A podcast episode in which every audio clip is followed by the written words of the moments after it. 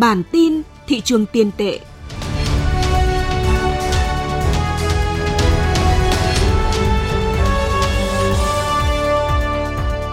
Xin kính chào quý vị.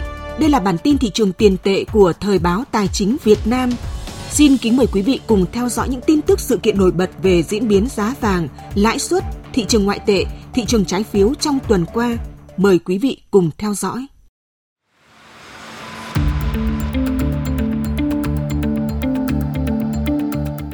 Điểm đáng chú ý trên thị trường tiền tệ trong nước là tín hiệu tăng trưởng tín dụng khá chậm.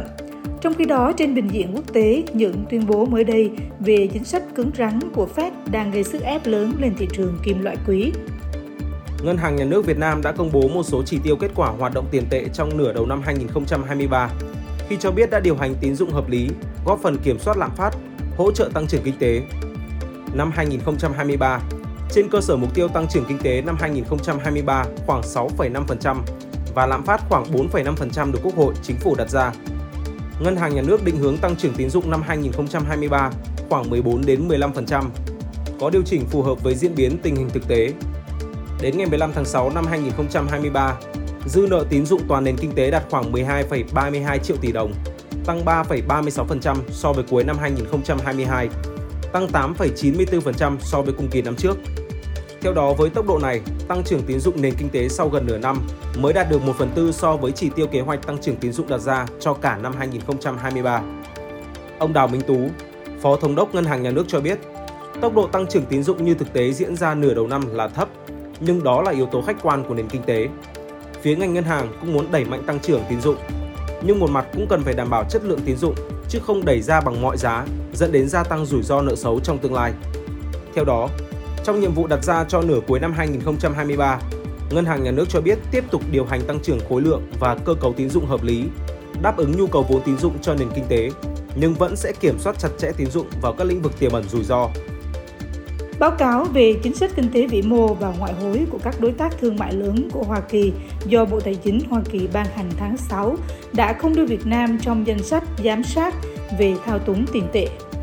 Bản báo cáo này dựa trên 3 tiêu chí để xem xét khả năng thao túng tiền tệ của các đối tác thương mại chính, cụ thể là thặng dư thương mại song phương với Hoa Kỳ, thặng dư cán cân, vãng lai và can thiệp thị trường ngoại tệ một chiều kéo dài. Ngân hàng Nhà nước cho biết tại các cuộc làm việc song phương với Ngân hàng Nhà nước với Bộ Tài chính Hoa Kỳ, Ngân hàng Nhà nước cho biết đã và đang nỗ lực từng bước hiện đại hóa và minh bạch khung khổ chính sách tiền tệ và điều hành tỷ giá. Đồng thời, cơ quan quản lý thị trường tiền tệ Việt Nam sẽ tiếp tục tích cực phối hợp với các bộ ngành để trao đổi, làm việc về các vấn đề mà phía Hoa Kỳ quan tâm trên tinh thần hợp tác thiện chí. Trong tuần qua, Chủ tịch Cục Dự trữ Liên bang Mỹ Fed Jerome Powell trong nội dung điều trần trước Quốc hội Mỹ đã khẳng định rằng việc tăng lãi suất là cần thiết để kiềm chế lạm phát. Ông này cho rằng lạm phát đã được kiểm soát phần nào kể từ giữa năm ngoái. Tuy nhiên, áp lực lạm phát vẫn đang ở mức cao và việc đưa lạm phát trở lại mức 2% còn một quãng đường dài phía trước. Với quan điểm này của Fed, các chuyên gia tiền tệ quốc tế dự báo Fed sẽ tiếp tục tăng lãi suất thêm 0,5% trong năm nay so với mức lãi suất tham chiếu của Fed hiện đang ở mức 5 đến 5,25%. Theo đó, Fed có thể sẽ có hai đợt tăng nữa trong thời gian còn lại của năm. Những quan điểm cứng rắn của Fed về lãi suất đã lập tức tạo nên áp lực lớn đối với giá vàng. Giá vàng thế giới đã có một tuần trượt dốc với đà giảm điểm càng về cuối tuần càng giảm mạnh, từ mức 1.956 đô la Mỹ một ao xuống chỉ còn 1.914 đô la Mỹ một ao vào hôm thứ sáu cuối tuần. Theo đó, giá vàng đã giảm tới 42 đô la Mỹ mỗi ao trong thời gian từ thứ hai đến thứ sáu. Mặc dù giá vàng thế giới giảm mạnh, nhưng sự ảnh hưởng tới giá vàng trong nước lại không quá lớn giá vàng nhẫn có một số phiên giảm nhẹ, trong khi vàng miếng SJC 4 số 9 trong nước vẫn trụ vững ngay cả trong những phiên giá vàng thế giới rất giá mạnh.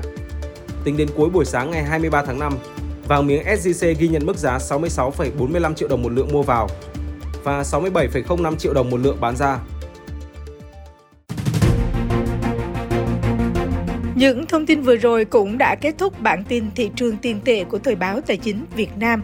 Những người thực hiện Chí Tín, Mạnh Tuấn, Huy Hoàng, An Nhiên.